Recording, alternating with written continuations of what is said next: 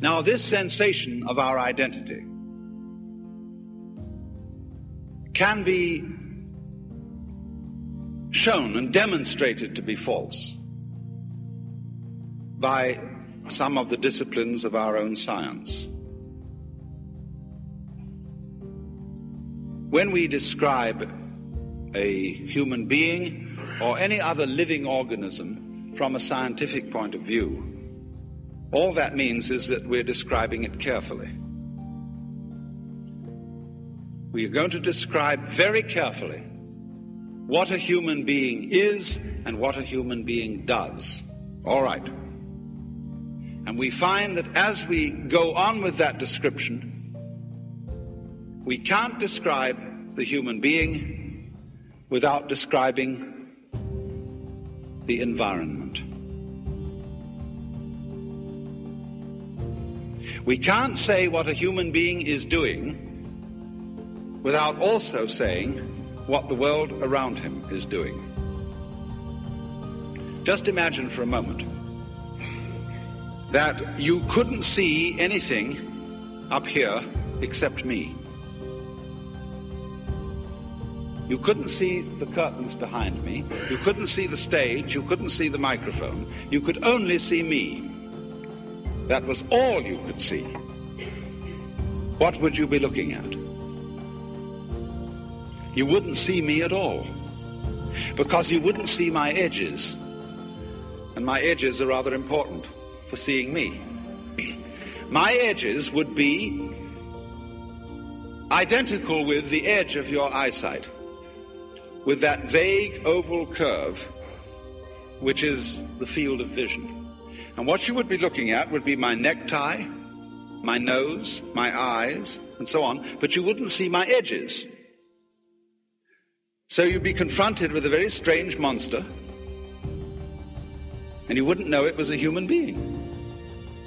Because to see me, you need to see my background. And therein lies a clue of which we are mostly ignorant. In Buddhist theory, the cause of our phony sense of identity is called avidya, and that means ignorance, although it's better to pronounce it ignorance. the having a, a, a, deluded sense of identity is the result of ignoring certain things.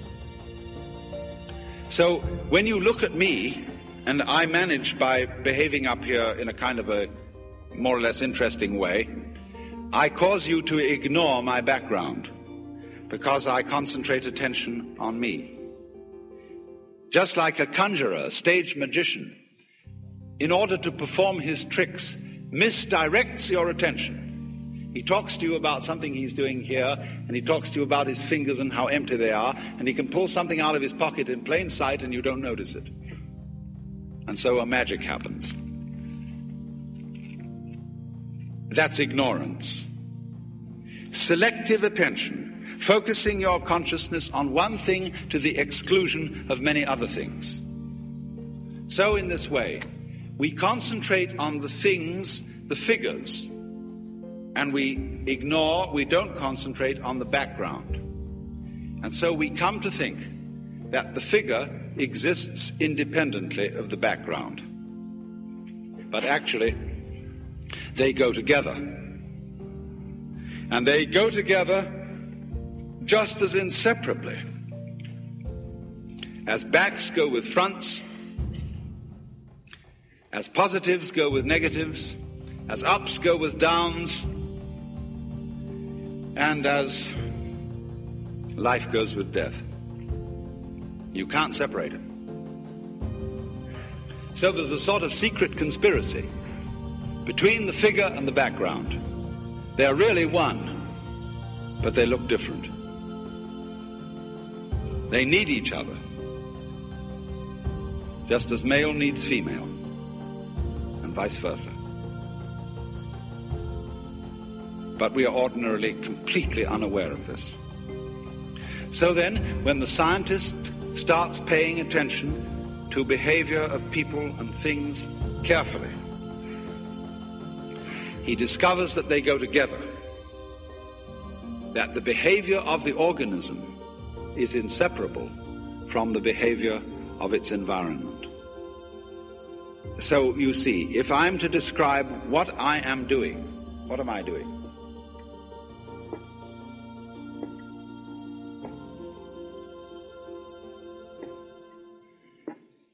Am I just waving my legs back and forth?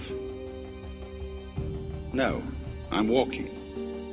And in order to speak about walking, you have to speak about the space in which I am walking, about the floor, about the direction, left or right, in relation to what kind of room, what kind of stage, what kind of situation. Because if, obviously, if there isn't a ground underneath me, I can't very well walk. So the description of what I am doing involves the description of the world. And so the, the biologist comes to say that what he is describing is no longer merely the organism and its behavior. He is describing a field which he now calls the organism hyphen environment. And that field is what the individual actually is. Now, this is very clearly recognized in all sorts of sciences.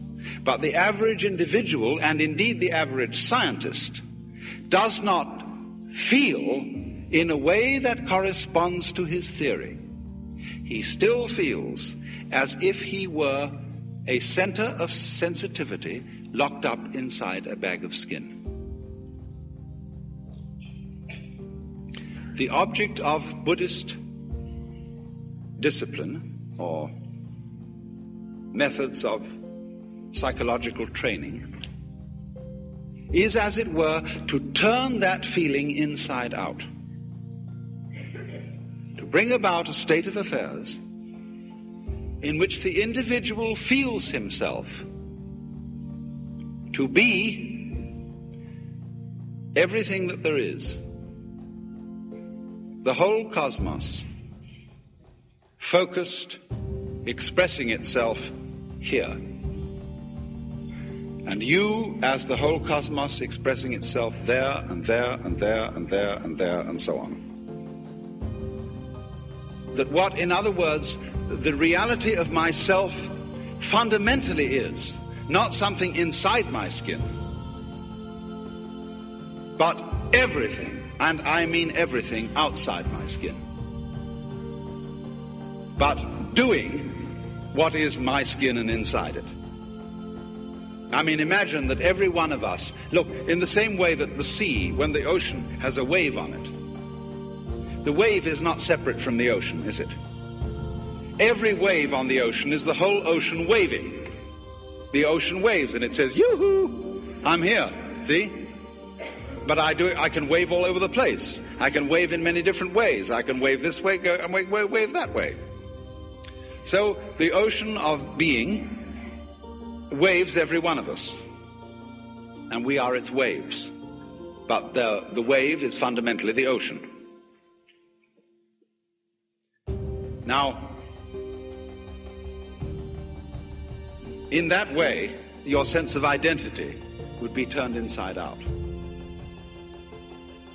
You wouldn't forget who you were. You wouldn't forget your name and address, your telephone number, your social security number, and what sort of role you're supposed to occupy in society.